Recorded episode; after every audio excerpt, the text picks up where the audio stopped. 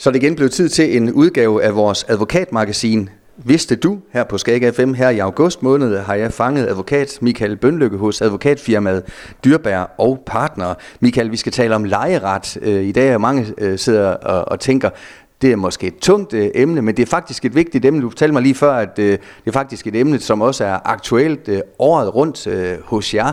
Hvad er de vigtigste skismaer i lejeret? Jamen altså, i forhold til, man kan sige, de, de lejeretssager, som vi ser, så er det jo sådan, at der er en problematik ved indflytning i forhold til, hvordan er standen i den ejendom eller det lejemål, når man flytter ind. Næste problematik, det er, hvordan man skal behandle øh, lejemålet under lejeforhold, altså er der nogle særlige pligter eller rettigheder, man skal være opmærksom på. Og så afslutningsvis, så er det så i forhold til, når man fraflytter ejendommen. Det her vi i hvert fald typisk ser, at der kan være en uoverensstemmelse mellem lejer og udlejer. Og der, hvor man øh, typisk øh, har brug for en advokat, jamen det er selvfølgelig, hvis der er en tvist, når man øh, flytter ud. Men øh, jeg ved, dit gode råd, Michael, det er faktisk, tage fat i en advokat allerede ved indflytning, fordi der er meget god forberedelse, man kan lave her. Lige præcis. Altså det, det kan være en rigtig, rigtig god ting at tage fat i en advokat allerede fra starten, fordi vi kan gennemgå den lejekontrakt, som man eventuelt har fået øh, et udkast til. Vi kan snakke om de rettigheder og de forpligtelser, som lejelovgivningen den øh, medfører. Øhm, vi kan måske stille de spørgsmål, som man ikke selv er helt opmærksom på, fordi man nu har fundet et lejemål, og man synes, det er rigtig flot, og man vil bare gerne flytte ind hurtigst muligt. Men der kan sagtens være nogle ting, som man jo skal være opmærksom på. Det kan være, at der er nogle regler med husorden, det kan være, at der er nogle særlige vedligeholdelsespligter, øh, eller nogle ting i forhold til ejendommen med udluftning eller repression osv., man skal være særlig opmærksom på. Øhm, og, og derfor så er det bare en rigtig god idé fra start at få en person ind over, der kan lige objektivt se på, hvad er det egentlig, du skal være særlig opmærksom på her, hvad kan være godt og hvad kan være skidt, så vi allerede fra starten har fået fastlagt de vigtige ting. Så helt lavpraktisk, sådan noget som for eksempel at tage billeder af den øh, tomme øh, lejlighed, inden man flytter ind?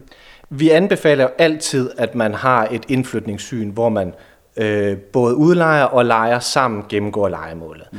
Det vil sige, at man kigger på gulvet, man kigger på vinduerne, man kigger på alle de ting, som man kan komme i tanke om, øh, hvad kan man sige, i forhold til lejemålet.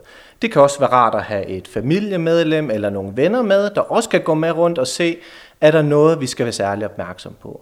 Og samtidig, ligesom du nævner, i forhold til at få taget nogle billeder, fordi det er jo rigtigt nok, at man kan sige, når vi kommer hen til øh, legemålsophør, det er der tvisten opstår.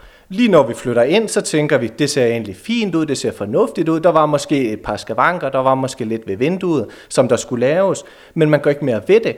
Og vi ved alle sammen, at når vi så kommer hen til fraflytningen, så er uoverensstemmelsen, hvem skal betale for den udgift. Så altså en, øh, en god idé at lave sit øh, forberedelse eller forberedende arbejde. Er, er der mange, som ikke øh, gør det? Er det dit indtryk, Michael? Jeg synes, der er rigtig mange, der ikke gør det. Mm. Øh, fordi at man har måske lidt en opfattelse af, at det kan jeg sagtens selv klare. Mm. Jeg har nogle venner, jeg har nogle familiemedlemmer, som det har de styr på, de skal nok kigge tingene igennem, og det gør de, men det er ikke sikkert, at de ser alt. Og derfor så kan man sagtens tage fat i en advokat, og man kan sagtens få en advokat bare til at kigge sin kontrakt igennem. Det behøver ikke at være en større udgift, men det kan sagtens være rigtig godt betalt ud i den sidste ende. Fordi hvis jeg skal bruge en halv eller en hel time på at kigge en kontrakt igennem, så er det ingen udgift i forhold til, hvis man ved fraflytning skal måske betale 20 eller 30.000 kroner til udlejer, fordi man ikke har været særlig opmærksom på de ting, som man allerede kunne have taget fra starten. Så altså for at bringe det helt ned på jorden, Michael, det behøver ikke at ruinere en og, gå til advokat i den her forbindelse? Overhovedet ikke, og man kan sige, det vigtigste her er jo selvfølgelig, at man får et legemål, man er glad for, men også at man ved, hvad er ens retsstilling. Vi ser tit lejekontrakter, hvor der er skrevet nogle særlige vilkår ind, som der slet ikke er gældende. Så det kan sagtens være udlejer. Han har skrevet ind, du skal stå for snerydning, du skal stå, stå for trappevask, og så videre, og så videre. Og det er slet ikke sikkert, at man har den forpligtelse. Og det kunne være rart allerede fra start at vide, hov, hvad er mine rettigheder, hvad er mine forpligtelser, mm. så jeg ved, hvad jeg skal navigere efter. Og man kan sige, hvis vi tager det fra start med udlejer og gør ham opmærksom på det, så kunne man jo også godt undre sig lidt over, hvorfor er det allerede, du pålægger mig de udgifter, hvis det er, at jeg ikke skal have dem. Så man kan sige, det er vigtigt fra start at få den her forventningsafstemning, så både udlejer og lejer er tilfreds under hele lejeforholdet, og vi ikke ser den uoverensstemmelse ved fraflytning, som vi tit ser, fordi at man netop ikke er enige, og når det så kommer til pengene og tilbagebetaling, så er det lige pludselig, at der opstår et dilemma mellem de to parter. Og dilemmaer kan selvfølgelig også opstå, Michael, øh, undervejs, mens man bor der. Der er sikkert nogle ting, man øh, finder ud af. Hvad er det for nogle naboer, man har? Har de hund, eller har de ikke hund? Eller øh, spiller de øh, musik klokken 3 om natten, heavy metal, eller hvad det kunne være? Der, der er mange ting, der kan ske. Præcis. Altså det er vigtigt, altså man kan sige, der er rigtig mange praktiske ting, som netop når man gennemgår legemål, er der en vaskemaskine, er der en tørretumbler, der eventuelt kan stå og køre aften eller måske om natten, hvis folk kunne finde på at vaske tøj om natten osv. Er der en øh, husorden, der regulerer de her spørgsmål, så vi også kan klage, hvis det er, at vi, er, øh, at vi bliver klar over de her ting? Med hensyn til musik, det er også det samme. Hvor høj musik må man spille? Hvor meget musik må man spille i hvor mange timer osv.? Øh, det er meget vigtigt at få hvad kan man sige, styr på de ting. Og det samme med naboer og med hund og kat osv. Er det tilladt at have i ejendom? Det kan være rart, hvis man har en hund, men hvis man ikke har en hund, og naboen har en hund, det kan jo så være, at der måske er et problem der. Det skal man være særlig opmærksom på. Så der er altså mange ting, der kan stå i sådan en lejekontrakt? Der kan stå rigtig meget, og vi er jo vant til at gennemgå de kontrakter, og det er jo det, som der kan være fordelen ved at netop gå til en advokat. Mm. At vi ved, hvad der er af faldgrupper i sådan en kontrakt. Vi ved, hvad man skal kigge særligt efter. Og vi ved også, hvad kan man sige, reglerne i forhold til, hvad ens rettigheder og forpligtelser. Og derfor er det vigtigt at få tjekket de her ting fra start. Og det kan godt være, at folk tænker, at det er en irriterende og træls udgift i start, men jeg vil helt klart mene, at det er givet rigtig godt ud i den sidste ende, fordi vi kommer ud af det her lejeforhold på den bedst mulige måde.